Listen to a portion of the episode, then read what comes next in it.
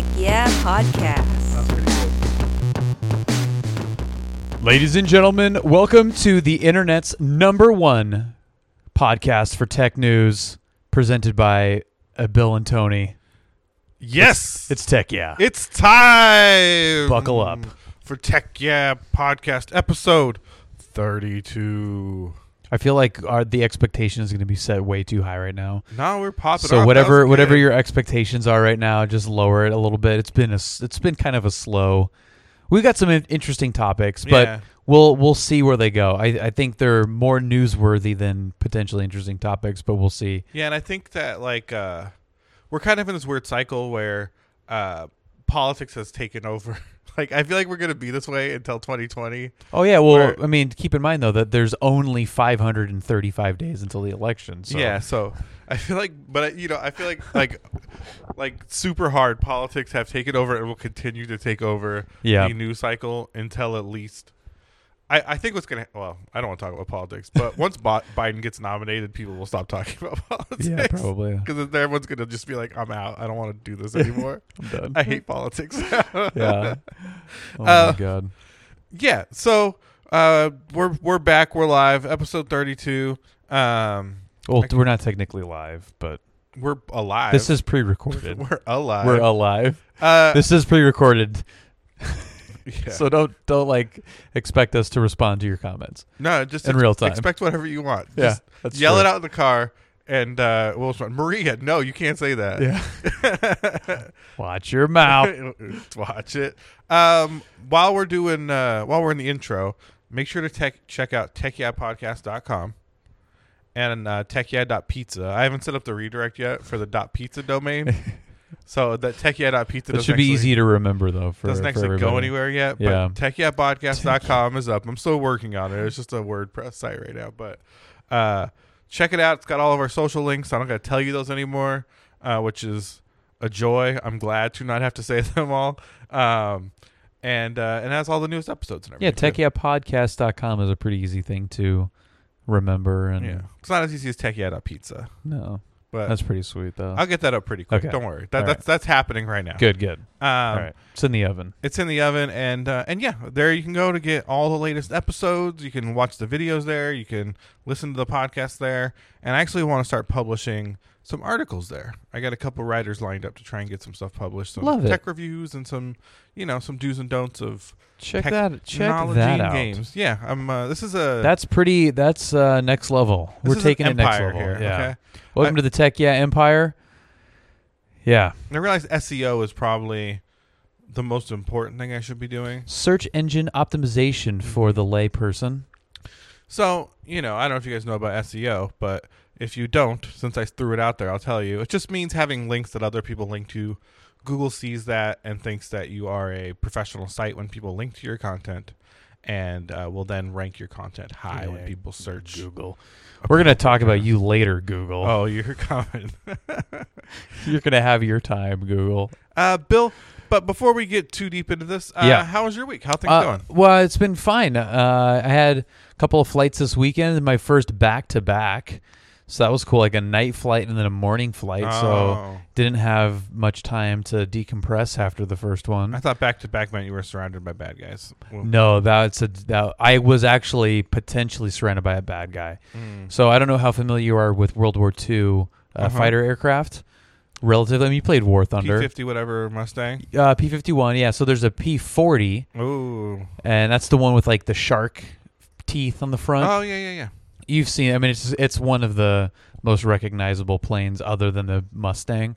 Um, so there were a handful of World War II planes flying around John Wayne this weekend. It's a uh, a company or an organization called the Collins Collings or Collins Foundation, and they have four World War II planes that they travel, uh, you know, travel the country with and go to air shows and they give rides and have vets show up and it's it's a cool organization. Um, and I've seen uh, I've seen them a couple of times, but it's really cool to be to you know if they're in your town, they will fly around the city.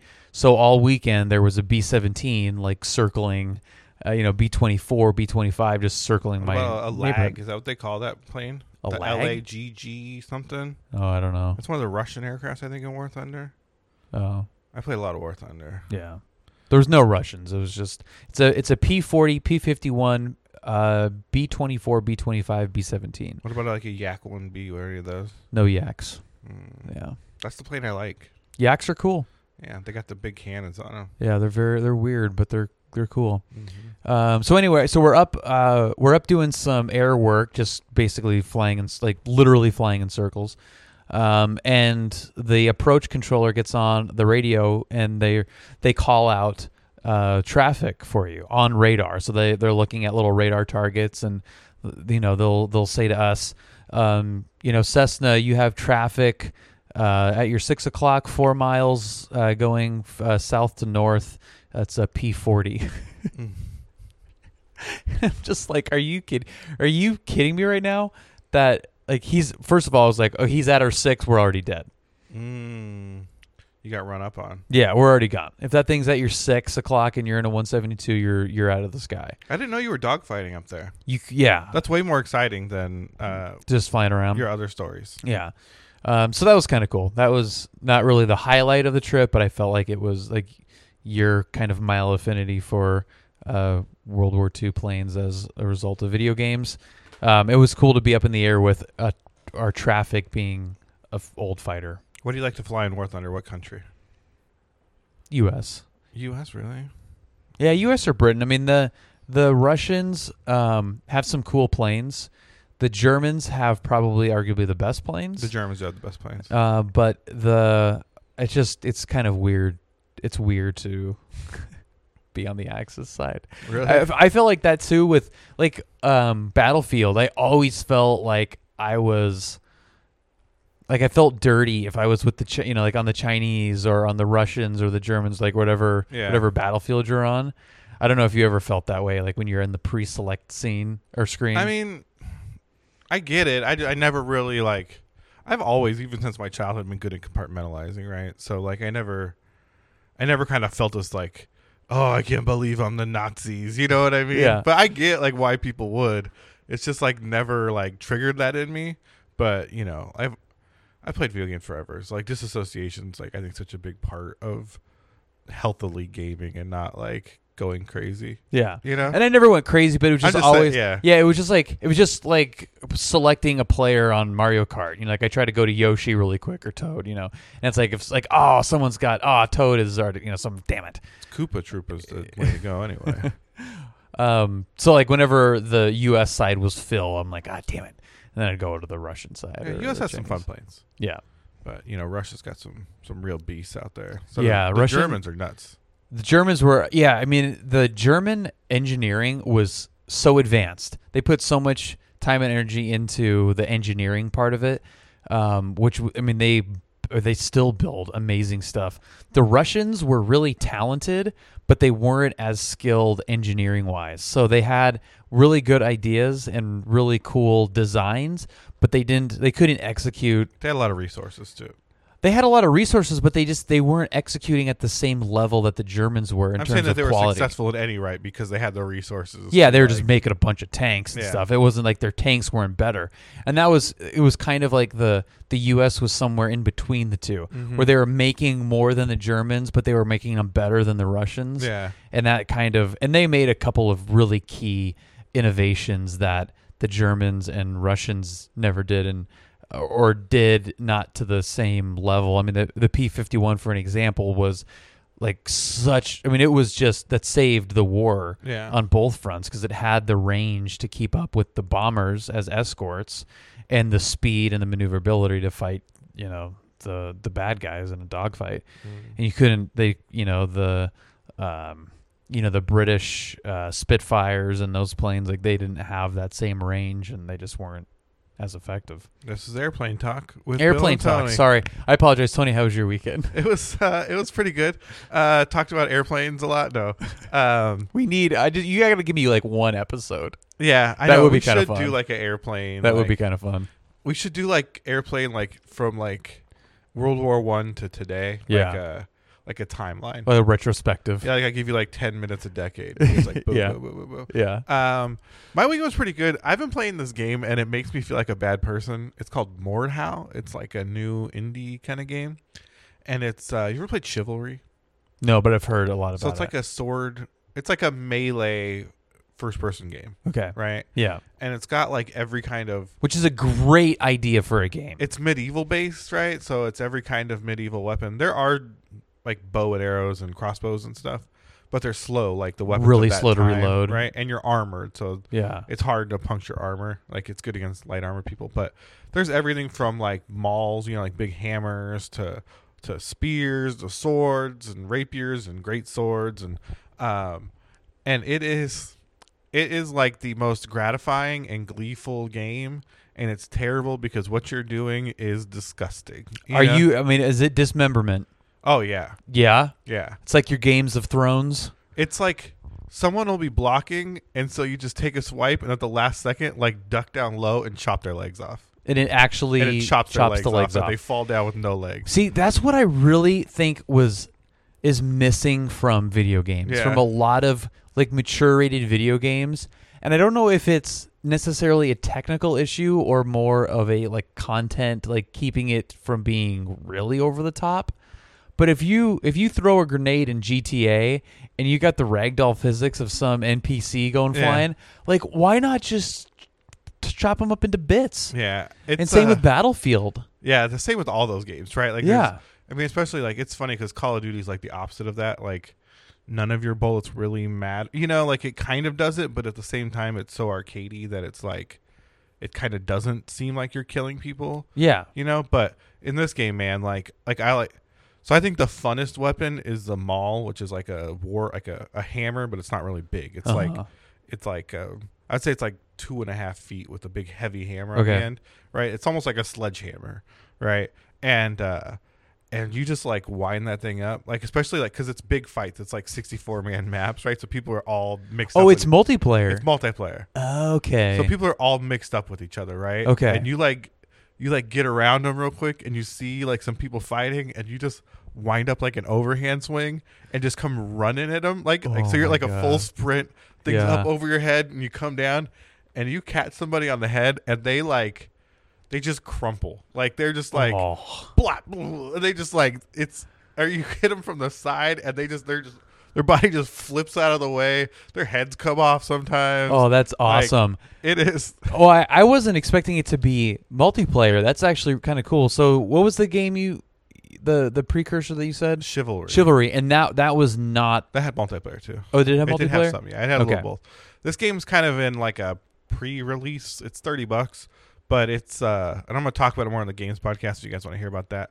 But um, but it is a a joy to play. So, do you think that it is technologically more difficult to dismember a, a character, or that they make it from a content choice, Mm. the decision not to?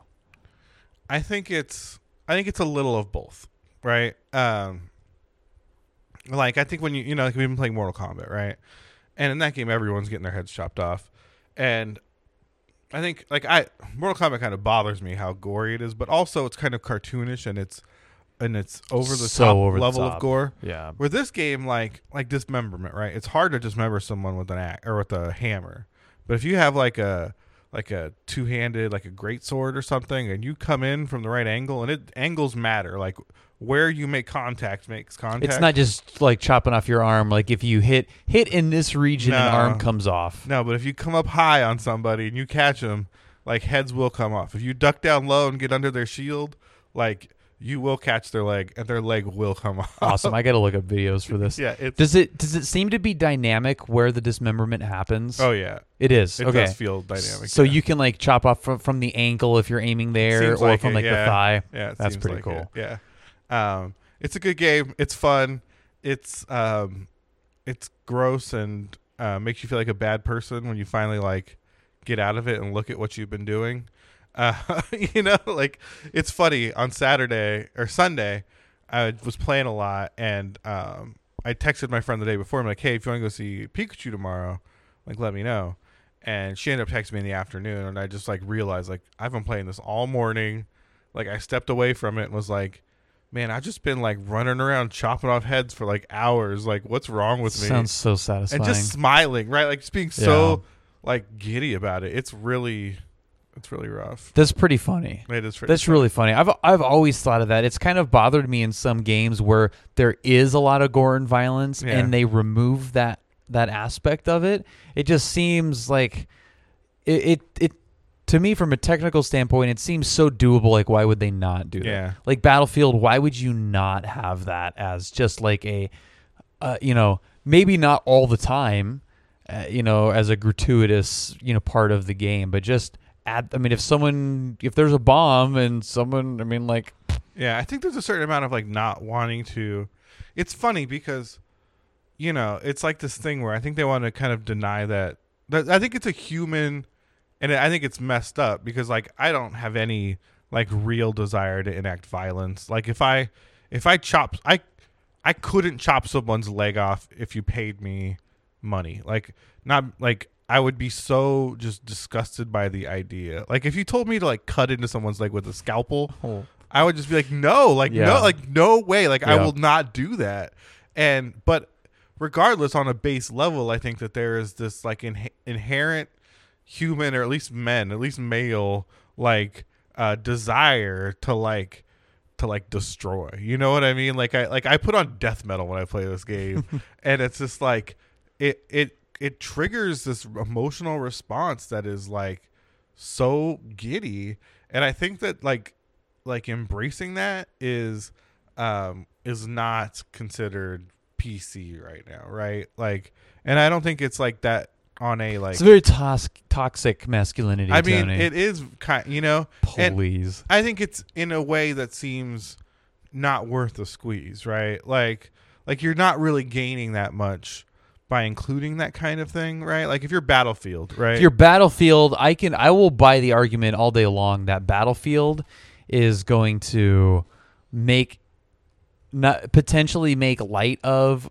something that is currently happening. yeah Like people aren't getting their legs chopped off by broadswords right now anymore. Yeah, I mean, yeah. that's just something that doesn't happen.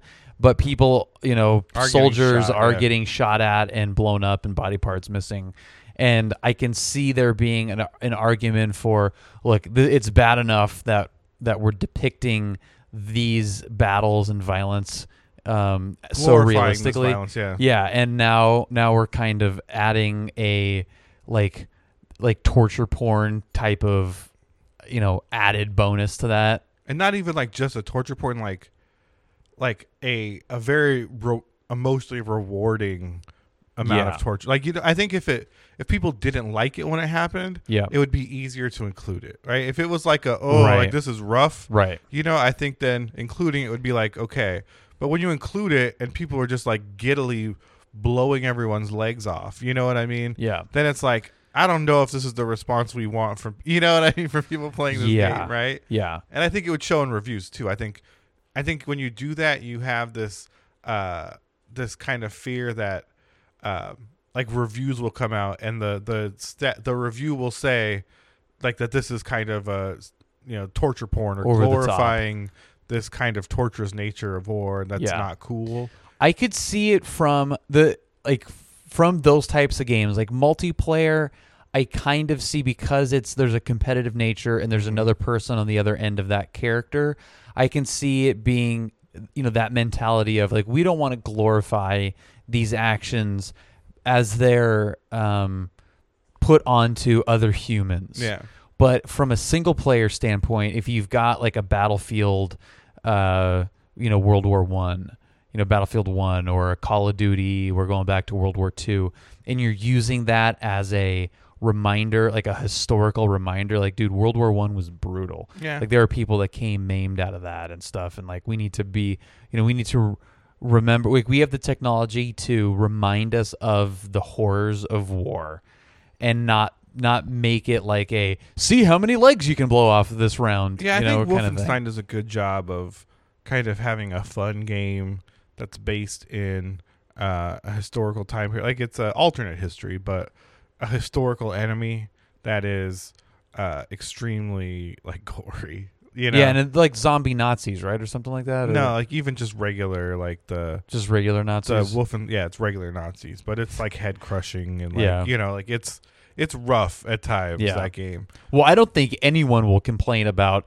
dismembering Nazis. That's what's so funny, right? Yeah, like you could just, you know, we'll we'll chop off body parts all day long if they're Nazis. Yeah. which is the funny kind of like hypocritical part of that. But yeah. um, there's a definitely cathartic. Everyone has to that. global beliefs in morality until it comes to Nazis. Yeah, it's know? like, oh yeah, you can Yeah, you, you can can chop them up into little whatever, yeah. bits. Yeah, that's fine. Yeah, I would never Put it in the arcade. we don't care. Set this up in round table. It's so let, let kids go nuts. Um, yeah, it's so bad. But uh, so I, I did not intend to go on such a tangent. on It's interesting. I, I just thought that was that's interesting because I I've had that thought that that is a a seemingly missing part of video games that I don't know. It's kind of it's cool that there's at least an option for that if you kind of feel like you need to do that. And it's an interesting tell just on human psychology and kind of the psychology behind selling Mhm. uh, games as a product, you know, and like what you want to, yeah. what you want your game to be about, what you want the fun or the celebration to be Yeah. in in your game, right? Yeah, do you want the high score? Do you want the most kills, or do you want to see body parts go flying all over the screen? Yeah, Those are those are distinct people. I feel yeah, I think so too. Or you know, I think there's crossover. there right? can be crossover for sure, but I think that you're most people are going to be in one. I think the or pleasure other. centers are different for Yeah. those three things, right? And Yeah. I think some people hit all three of them. Some people hit one. Some people hit two. Yeah. Hit two. Yeah, and I mean really the the person that's playing and get, trying to get the high score regardless, and they're you know they may or may not like the disembodiment, and then there's the people that I don't care what have I don't care if our team loses. Yeah, I just want to chop heads off so many heads. Yeah. Like, that's all I'm here for to do is just chop heads off. Um. So also, I watched the Detective Pikachu movie yesterday. And what is Sunday. the official Tech Yeah review of Detective Pikachu? Uh. So the movie had a um a story. It was not necessarily compelling. I felt like um all of the characters were written as like children's movie characters except for Pikachu. It's almost like Ryan Reynolds wrote his own lines, right? Like um like there's a kind of a boy meets girl kind of story in there and it's very like coy and like kids movie and their interactions. But the whole time's like detective pikachu's like yeah get at her kid you know like and you're like what detective pikachu? You know like he he seems like the only adult in the world and he's a adore you know this cute little pikachu. Yeah. uh, which i thought was a bit uh, misplaced in some scenes Well, wasn't he like that in the cartoon? no movie pikachu doesn't talk I know, but the, the Detective Pikachu. oh yeah i'm sure comic or whatever the hell it was. I think he i never was. watched or play it was a game actually It was a game. yeah that's I, right. i never yeah. played it Yeah, that's right. but um, I'm sure that's some of it, but not even like gruffness, more like like awareness. You know what I mean? Mhm. Like where I felt like Detective Pikachu seemed, seemed like the only person aware of like the real world. You know what I mean? Where everyone else was very much in like Pokemon world. Well, that that's also Ryan Reynolds' shtick for the Yeah. last however many years. I mean, that is Deadpool. Yeah, but at least in Deadpool, it seemed like there was active participants in it. Where this seemed like they were everyone else was just like, I gotta follow the script, I gotta do my job, and Ryan Yeah. Reynolds is just hamming it up the whole time. Yeah, you know um but it's fun it's a fun movie I, I feel like i've been shit talking it for the past couple minutes but it's a fun movie. If you like pokemon um you should definitely check it out. I would say go with some friends um laugh at the serious stuff and don't laugh at the funny stuff.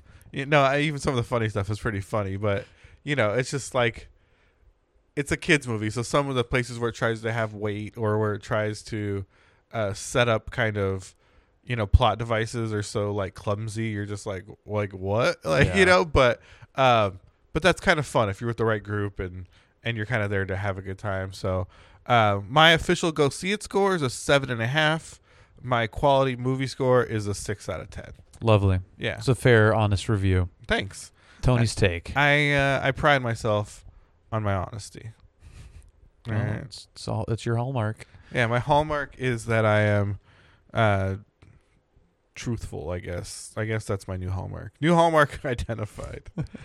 um okay, so we're to get into the news. We only got a couple stories today.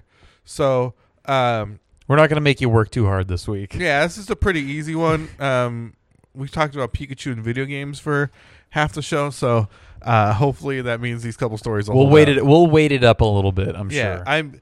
I know the last story will invoke um, some violence between us. So, um, so Google announced at their uh, I/O event. Google. It's their I/O, right? Was the last one.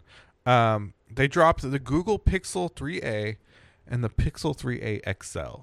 Have you heard of these phones? These are cell phones for those of you unfamiliar. Mm-hmm. Um, tell me about them. So the 3A and the 3A XL um, basically have all the features of the modern Pixel 3 camera, which is widely considered the best camera in cell phones right now. Um, with a Hardware and software wise. yeah, um, but their their processor, their their SoC is actually a little older. It's a Snapdragon 670, which is a couple generations old. Um, but by doing so, they've gotten the prices down to 399 for a 3A and 479 for 3A XL. It's not bad. Yep. So it's a 5.6 inch screen, OLED, hmm uh, or a 6 inch OLED. That's not bad. I think these phones are going to start. Um, well, I mean they are because the story exists, and the the Apple uh, XR. Mm-hmm. Um, what was what's the Samsung 10? I don't even know what Samsung calls their cheap phones, but they're those things are always popping up. Like, yeah, but I think there there's like this uh, this race for supremacy in the flagship phone space, and that's where all of the attention is from everybody. And they're they're well over a thousand dollars for these phones now. Mhm. And unless you're constantly gaming on them or creating like legitimate content, whether it's editing videos or, you know, podcasts or doing anything that's processor intensive, they're so overkill for what most people use them for. I really don't understand like like the need for these uh, flagship phones. Like I have a, a Huawei Mate 9, right? So this is what I'm using right now. And this phone came out, it was a flagship phone in 2014, right? Like it's old. And you know, I look at this Pixel 3a and I'm like everyone's like, "Oh, well the processor's so slow." I'm like, "It's an upgrade from my phone." You know what I mean? and I'm surviving. and an amazing camera and it's 400 bucks like yeah. part of me is like, hey, maybe I should upgrade. My glass is all scratched. You know, this phone's old, right? Um, and I'm like, hey, that seems like a really reasonable upgrade path for me, and I can buy it outright, unlocked, and not have to, uh, you know, lock into some Mhm, twenty yeah. a month Right. overpay system to get it, which is what everyone seems to do on these flagship phones, right? Which I don't understand. Is like, you know, they're like, oh, you know, you can get this the Galaxy 10 for thirty nine dollars a month. I'm like, you're gonna pay forty dollars a month for two years. It's like nine hundred and fifty dollars. You know what I mean? Like before Yeah. working in all the other fees. Like Yeah. that's so much money. Like, and everyone acts like they're not. Ah, you know, it's thirty dollars a month. It's just like, don't you understand what installments are like? What it means? Well, I mean, I go. I bought my S9 through Samsung Direct, and I Mhm. got zero percent financing for it. And that model, I I really don't mind that from a like, especially coming from a manufacturer, because it's an it's an unlocked phone. It's it's not uh, car- carrier specific, so I am. And it may be misplaced, but I'm a little bit more trusting of that because all Samsung cares about is selling me the hardware. yeah, I think that's more reasonable. So you know to get zero percent financing for a couple years, and it's and it's you know that same twenty eight bucks a month or whatever. Um, that didn't seem like too bad of a deal to me to get a phone that's going to last me, you know, three years if we're being honest at most. Mm-hmm. Um, and hopefully I can stretch it a little bit longer. This theme this seems to be hanging in there a little bit more than some of my other phones have in the past.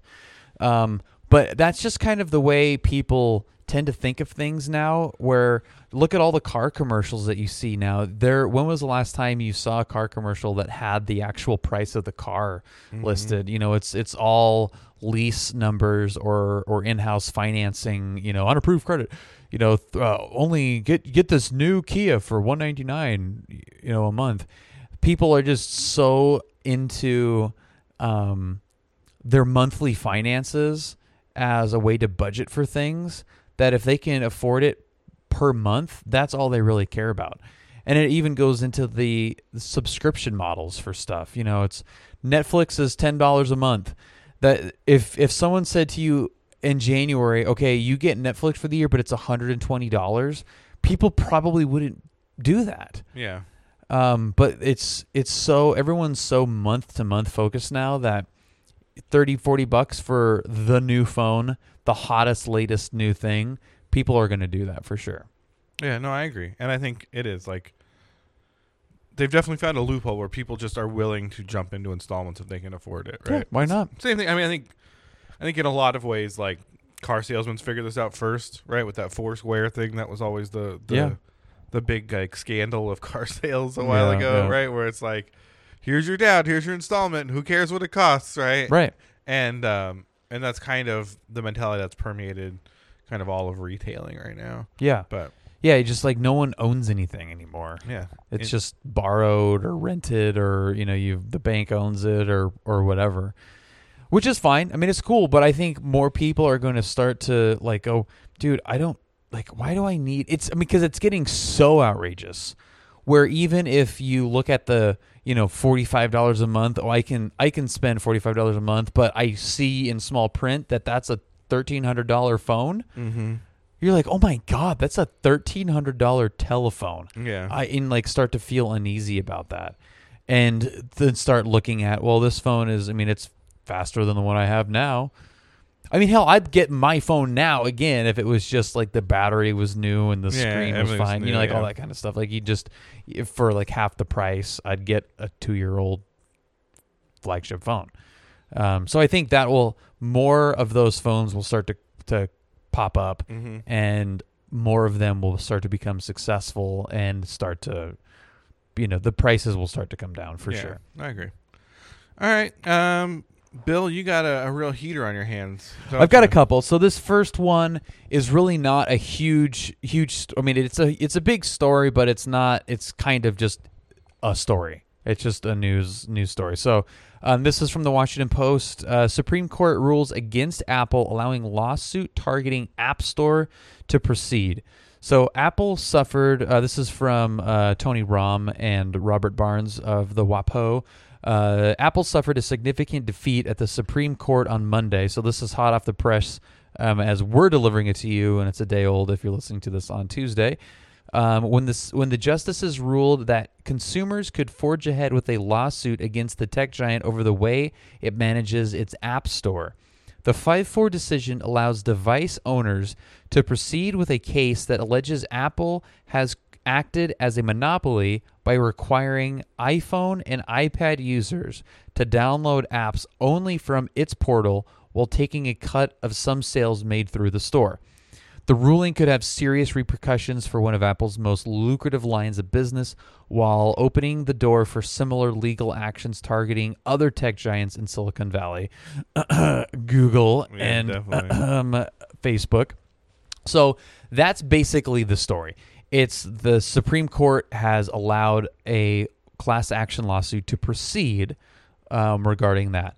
Um, doesn't necessarily say that they that Apple loses that, but it's just one. It's the first loss of probably many to come. and finding that these um that this even just kind of agreeing that this ideology is um worth discussing at the Supreme Court level, you know what I mean? Really does open it up to uh to future litigation even if this specific case doesn't go through. Uh, it shows a future where these app stores cannot kind of be this ubiquitous uh, kind of sales channel for for phone software, right? And you know, I get it. I think it does suck that. I mean, at least on at least Android phones natively allowed side loading, right? Which isn't always great, but it works. You know, like at least there's a methodology. If you're willing to Google around a bit, you can find a way. Uh, Apple will not let you sideload unless you jailbreak your phone, which I don't even know if that's still a thing. I remember it used to be like a big thing. Jailbreaking. Jailbreaking, Yeah. I don't know if that's still a thing. I think it is still a thing. Yeah. uh, but um, so you know, you really have to void your warranty and kind of uh, break your software agreement if you're going to try and sideload on an iPhone, and that does seem crummy and illegal. like it's for lack of a better term. Uh, it's a weird the the conversation, and I want to keep this part of the story uh, specific to the App Store as a, um, you know regarding Apple. They their ecosystem, and I know you know that's been like a a meme, the Apple ecosystem. Um, but they their App Store is uh, notoriously difficult to get into yeah. and they've they've cornered so much of the market in the past where like you have Android which is servicing many different devices and you have Apple servicing only Apple devices and you've got Apple that at at some point in the in the not too distant past was a significant chunk of mobile users that had an Apple phone, and it was the iPhone. You know, I mean, back when there weren't multiple variants of it, even. So you had the iPhone and the iPad, and all of the apps were developed specifically for those devices, which made the experience on a lot of apps much better on the Apple products because the developers were developing for one piece of hardware. Whereas the same app or you know a different app on Android could have a v- wide varying uh, quality level for these apps because Yeah. you've got many different phones. You know, Different display sizes, different memory configurations. yeah, different memory and processors and screen resolutions and all kinds of stuff that that are just mind-boggling to uh, try to develop around. So you had a lot of developers that, because of that, would only develop apps for Apple, which is a very smart thing to do. One of the apps that I use the most was is currently developed only for Apple products, and it's Yeah. a pain in the butt. I think their share right now is, uh, and as of April, the last I heard, it's seventy-five percent Android, twenty percent Apple, five percent other. And it's dropping. It used to be more Apple. it used to I be think. much. It used to be almost a 50-50. Yeah. Um, and I think a lot of Android adoption comes from, um, you know, uh, new markets, as you as they would call them, third world. countries Yeah, right. develop, India and. China and all that stuff Mhm. for sure. Um, so I think it'll start swinging back, but the the benefit of the App Store being very like being locked down and going through a longer process to get the app approved. Like when you submit an app to the Apple iStore, or I, you know, yeah, iStore, no, App Store, App Store. yeah. Um, and they have to go through they they have to verify it and validate it Mhm. before you can get approved to be sold on there. So there was always this like um weird release schedule between the two devices Even- now. Even still. getting this show on the App Store, like I had to pay a third party to do it, right? Like Mhm. personally trying to get something published as an individual to the App Store. Uh, there's a better process now, but Mhm. by going through a third party, it's like having someone facilitate that for you is the best way to do it. You Yeah. know what I mean? Like, and the the crappy part for that is that it it stifles a lot of the smaller developers Mhm. and creators, but there's also a much higher quality. It's curated. Those apps are curated. some of them. I mean, I don't think it's as good as it used to be. No, it's definitely not as good as it used to be. But that was like kind of their the drum that they were beating was Yeah. that you know like we check all these apps. This is all this stuff all works and is validated. Google is just the wild west of you know you it might be a virus. Yeah, you know that kind of Wild West, that's for sure. like that kind of thing. So I I liked what the the product they were trying to make, but what I think they were you know what is going to be determined now in this lawsuit is were they doing this to an unfair level um, in in creating a monopoly for what apps you want to put on your phone? Yeah, I think that's the problem is that there's no they purposely created a system where nothing else can be loaded on that phone. And uh, if you own that phone, which I think recent uh, decisions have shown, um, that you do have some ownership over that device.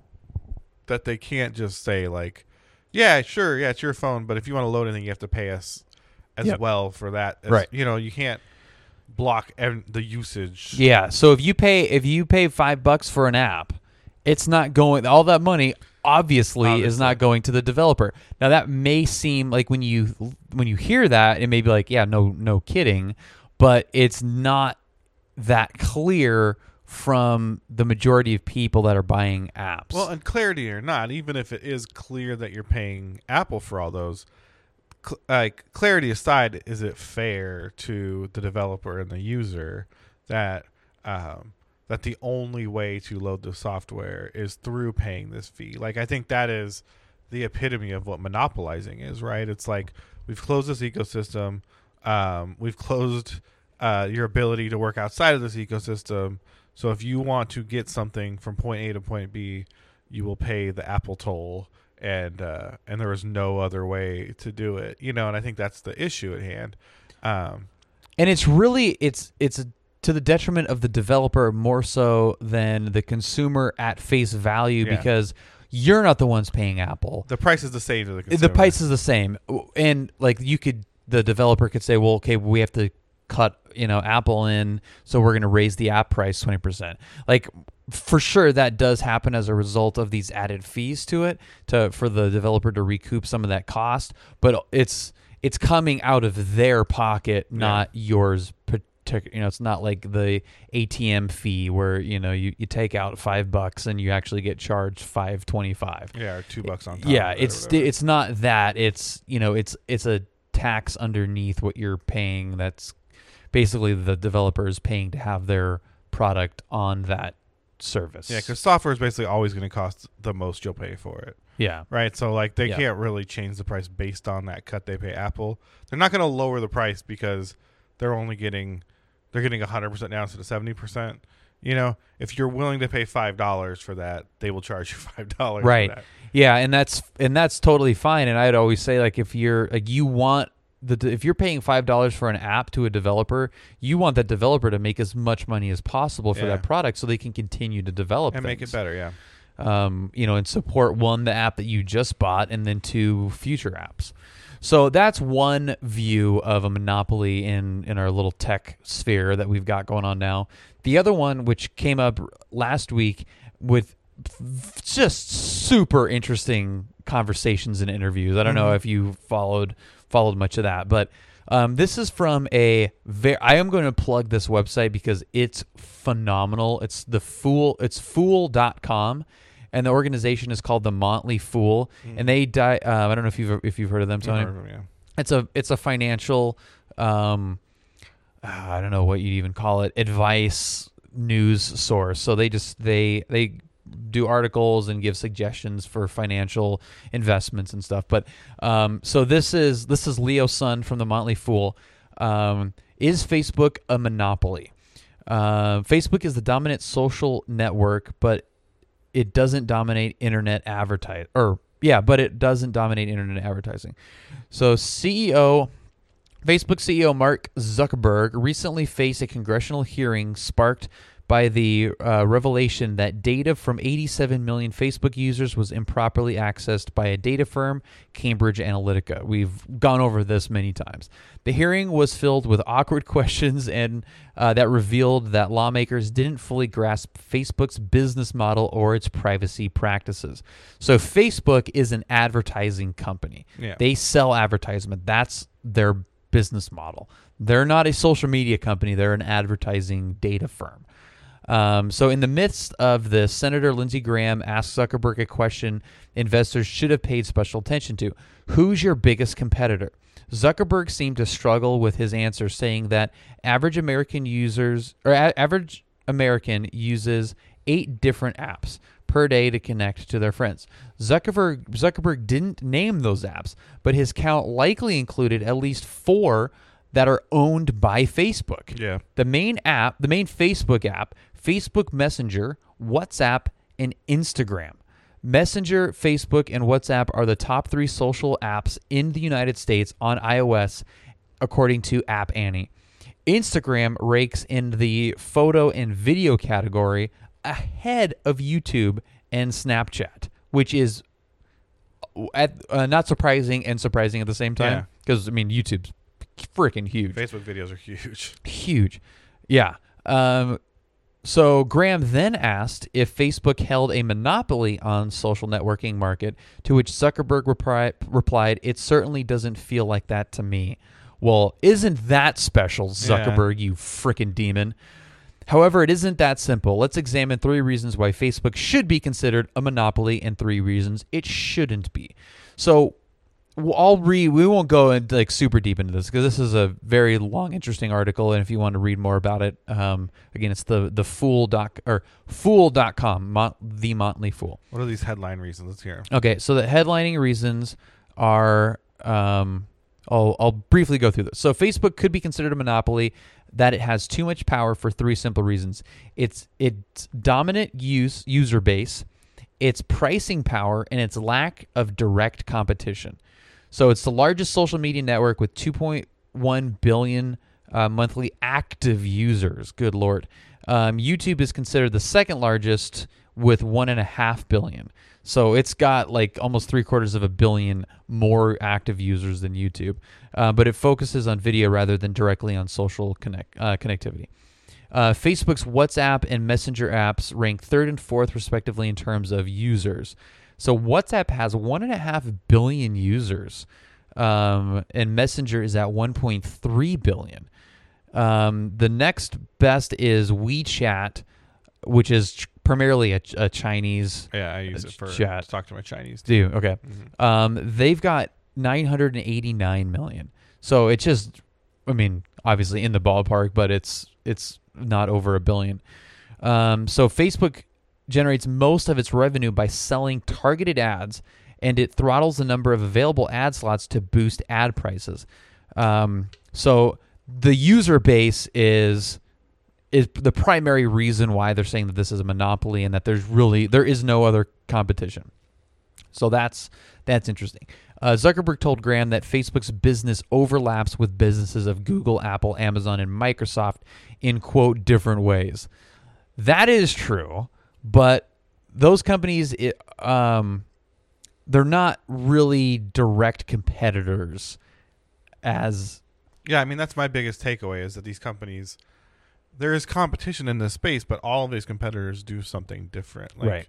That's the whole point, right? Is to create like a social channel that doesn't interact the same way as another one, so it can you be used in conjunction with that social channel, right? Yeah. So the the reasons that they that Facebook isn't a monopoly, yet Facebook wouldn't be deemed as a monopoly if we consider three these three other factors: its market share, the effectiveness of its ads, and the shifting demographic. So all three of those are are good points. Uh, Facebook's um, is a major player in internet advertising, but still no match for who? Tony. Google. Google. Facebook's ad revenue rose 49% to 39.9 billion in 2017, while Google's ad revenues grew 20% to 95.4 billion dollars. Good lord, over double Facebook's. Um, you could claim that Google and Facebook hold a duopoly in internet ads, but you couldn't claim that the smaller player holds a monopoly technically true, but I have some uh, issues with with that line of reasoning. Facebook also isn't the best when it comes to ad effectiveness, undercutting a case for a monopoly designation. A recent Cowen and Company survey of senior ad buyers found that 48% of respondents stated that Google's ads had a higher ROI, while Facebook ranked second at 30%. So a significant gap there. Lastly, in the case against a monopoly label, Facebook doesn't have an iron grip on all its users.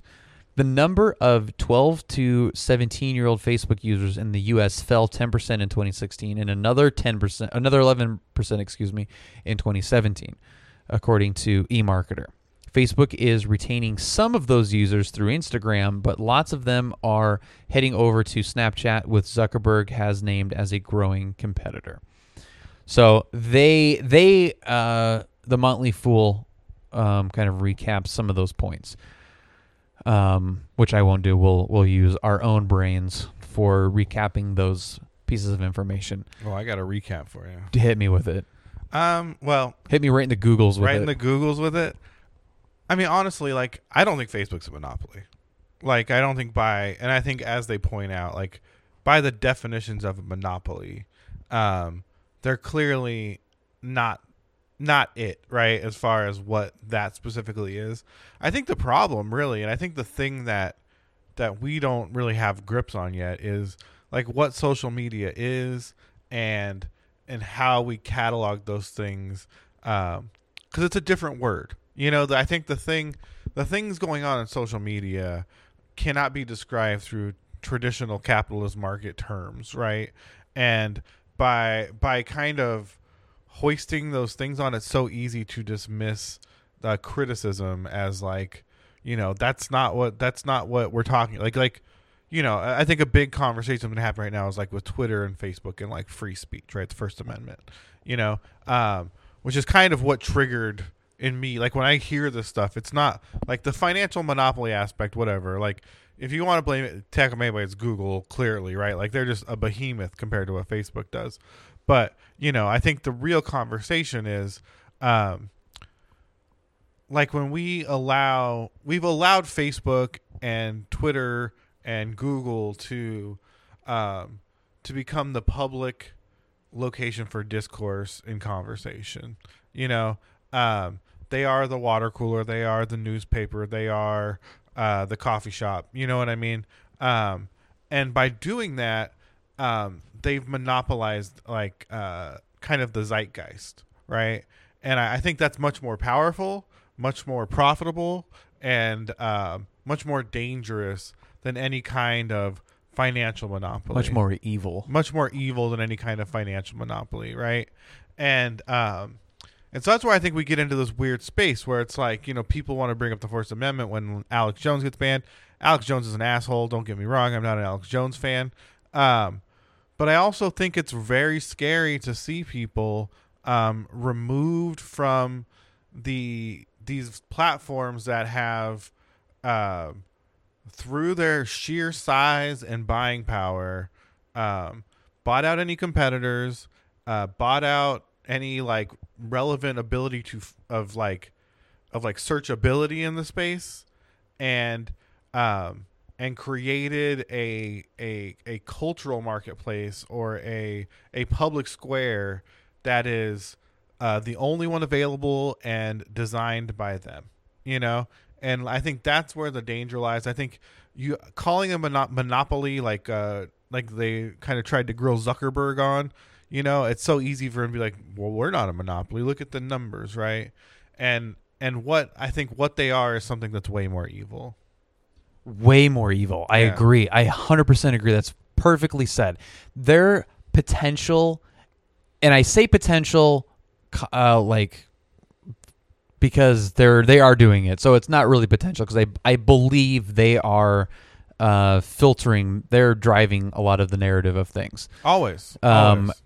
Giving having them in control of any dissemination of information having one entity uh you know in control of the dissemination of information is you know terrible for um for educating the public but they're not it's not like back in the day with railroads Mhm. or AT&T was you know like the big AT&T telco monopoly Or even Microsoft before it got broken up for yeah, system software. yeah, Microsoft. Um, so like those those companies, um, they their monopolies impacted the consumer and in, impacted the consumer with like the the big problem with monopoly is price fixing Mhm. and like competitive dis you know competitive lopsidedness and And stuff. access to products and services. yeah, Right. And it's the key thing with that is access to products and services that you need. Mm-hmm. And do people need computers and operating systems? No, but there's like a f- there's a reasonable expectation that you know you you should be able to have access to that. Like it's it's I would say currently you kind of do. yeah, At it's some at some base level. that's that's the only real argument I can think of is when something comes into the like, well, you have to be able to use a search engine in today's age to to function. Like you can't be realistically or reasonably assumed to go throughout your day without interacting with Google. That's where it starts becoming a problem. But it's not costing you any money. So how are you monopolizing uh, something just because you're the more popular option? yeah. And social media falls into that category to me because no one's forcing you to check your Facebook account or to look up, you know, friends from high school. No one's forcing you to do that. Um, so to say that it's monopoly because we know how quickly things can change in you know in this environment. You can have something replace um, Facebook tomorrow. Oh yeah. And you know, it's it, it'd be like saying Fortnite has a monopoly. We need to break up Fortnite. I was like, they're just a better product, and more people are using it. I will say, I think Facebook and Google properties in general have so much money that they do use that to combat competition, right? yeah, Like yeah, no one the reason no one's going to challenge Facebook is because Facebook will buy them before they can or Google will buy them to challenge Facebook, right? Like one of these large you know, one of those two basically large uh, ad sales uh, kind of one of these platforms will deplatform whoever tries to challenge them because they just have so much buying power. but it's not. But it's not anti-consumerism. No, and that's what I mean. It's not. yeah, I'm saying that's it's where not- it's really weird. I agree. It's not a monopoly, right? And that's why I think that's why I was saying like that's such a bad term for it. Yeah, I get like uh,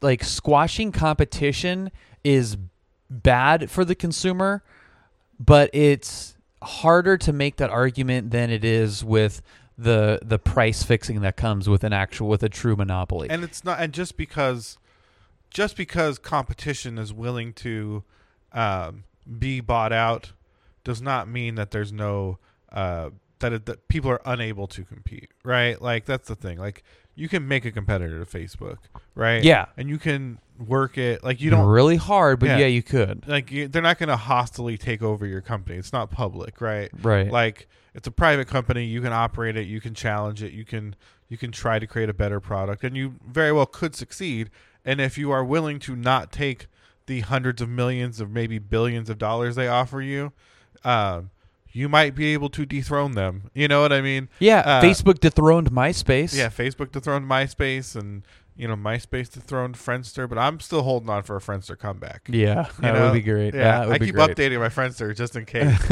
just so i can be uh, you know i right on the top Yeah, I mean, all all it takes is like one huge Twitter petition. You know, like who's the biggest social media personality? Um, like one of the Kardashians yeah, or Kim something. Kardashian, probably. Like if if the Kardashian girls just all said, you know what, fuck Facebook, we're all going back to MySpace. It Facebook would be like would be screwed. I think it would have to be a new thing. Because I do think that a lot of people like Facebook has become like like such a it's not even about like it being good or popular. It's like we already convinced all of our parents to sign up for it. So it's like, ah, it's what they're all on. You know what I mean? It's how like my dad knows I'm alive is like by Facebook posts or or Facebook chatting. You know, it's um it's it's it's hard to make a change. Like it's one of those things that are so ingrained now that a change would take time. But you are correct. If the right if the right personalities or a group of personalities decided this is the new thing, this is better, yeah. this is what we're going to kind of flock to, it would definitely take off. But I think it has to be a movement at this point. yeah, not Google because I think Google has some co- consumer benefits to it that um, are going to be really really hard. It's not like Bing. If someone, if everyone was like, okay, everyone, just we're going to be Binging everything from Yeah. now on. It's like Bing isn't going to all of a sudden be the replacement for Google because Google's algorithms are really what helped create it. Um, Facebook was really like a vacuum that helped create it. Like there wasn't anything that Facebook was doing particularly different from MySpace, really, or you know any other competitor that created. It was just like, well, everyone else is here, so I have to be here. It's it, it's just like I don't even know how to how to like what analogy you could place on that. It's just like it's where everyone is, so it grew as a result of the fact that it was popular, and it's kind of chicken and egg thing a little bit, but it just whatever environment caused all the kids to go onto that, and that built on it. Google is not going to have that same shift, but there needs to be a movement to say, okay, we're now all going to log into this platform to share our stupid one-liners and pictures of our dogs and food. Google's so smart. They just found such a powerful way to leverage big data while also providing um, a lot of consumer benefit to participating in that big data experiment. Right? Yeah, I mean Google Maps and YouTube and the and I mean, the even when Gmail first came out, yeah, like, and Gmail. like when Gmail first came out, like I got like an early Gmail. You know, it's just like first initial last name at Gmail. I get like random Gmails for everybody because I always typo it, but um, I got an early Gmail, and people were like begging for Gmail beta invites, right? Like when it first came out, Yeah. and you're like, why? But you remember at that time, like Hotmail was the competitor, Yeah. and Hotmail was so bad. Yeah. It right? was not like, good. Yeah. like Gmail was such a breath of fresh air. yeah. as far as like what you got that it was like yeah i don't care if you like skim my emails you know what i mean and like take out keywords Well, like, you don't even the the average person doesn't know that's happening because even just hearing you say that now, like I had Hotmail for a long time, and when you say like Hot- Gmail was so much better than Hotmail, just if I take away my knowledge of the technology and just think, yeah, it really was, and from you know like at the time I didn't know why, but I got so much crap on Hotmail. yeah Like it did, their filtering was terrible. their interface was bad their filtering was bad. Yeah, bad interface was was not good. So then Gmail comes along, and now all of a sudden I have my inbox is just emails that I want to read. You can auto push them to your calendar Yeah, and it, it just it was like Yeah. this is kind of weird. Like this just looks so much cleaner, and you don't really know why, but it just this is more clean and relevant to me. You log into Hotmail because you've got some you know account uh, password reset, and you're like, oh Yeah. crap, I got to log into Hotmail, which I still have to do that every once in a while. And I'm like, oh my god, and it's just like like Viagra and porn and like prints of wherever it wants i have a your yahoo social mail that is like the Oh, filthiest God. place like you cannot go in there Yeah, it's You know? just you're just like, what is this? How is Yeah. this not like murdered me? yeah it's disgusting but you know yeah they really like gave you so much for your information that it was it didn't feel as bad when they kind of And they don't. And this is what happened last week. This is a lot of the information that came out last week. Is they're asked this? I'm going to blank on the guy's name, but it was Zuckerberg. It was the co-founder of Facebook. Mm-hmm. Um, and they're talking about just the, these big data companies where they have just pages and pages of user agreement stuff and the the this interviewer, I think it was 60 Minutes or something. It was like some big network that was asking was interviewing this guy. They said, "Okay, if you pared down that big user agreement to a couple sentences, what would it say?" And the guy goes, "It would say we're using all of your data." yeah and you would not, and people would not click yes to that. But when you sign up for Gmail and it's all of the you know uh, inbox placement, and you won't get junk mail and promotional emails in a separate thing, like how how do you think they're doing that? Yeah, Gmail's done a good job too of until lately. I feel like lately it's gotten worse, but not being so overt in their targeted marketing, right? Like it was sort of just targeted enough that you didn't feel so violated where Facebook seems to relish in making you feel violated by how precisely they can target you with marketing. You know, like here's a shirt with your name on it. You're just like, what? Like what? You know, Yeah. like why? You know, or or like here's your dad's favorite this, and you're just like, it's Father's Day, and it's just like you need to stop. Like Yeah. you can't. Like this is too much. Like it's so in your face Right. that they're like, "Hey, we're reading all your shit and selling it. So I hope you like it."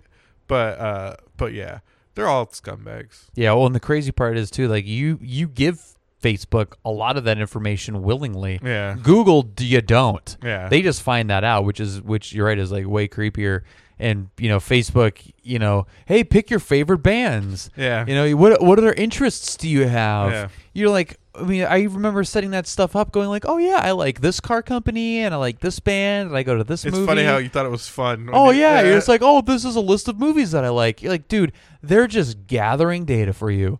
And I will say it again: if something is free, you are the product. that's a good note to go out on. Right. Yeah. All right. That's it for us today. We love you TYPs out there. Uh, make sure to techyeahpodcast.com or techyeah.pizza uh, after this. Jesus, tech yeah, that pizza. if you have any, if you disagree with us in any measurable way or agree with us, um, please send us an email at techyeah.com, gmail.com. It's on. Just point them to the website okay, because the fair email's enough. on there. Yeah. Well, I wanted to highlight the fact that our our Or tech, yeah, yeah that's true. gmail.com. Uh, but yeah, go to techyeahpodcast.com and and send us send us a note about this topic if you feel like Facebook or Google are monopolies or not, or why, um, or an example of a, a company that you think is a you know a monopoly for whatever reason, and, Or what you thought about the Pikachu movie. or yeah, give us your review of the of Tony's take. All right, we love you guys. Thank you so much for listening, and uh, we'll talk to you soon. Bye. Bye.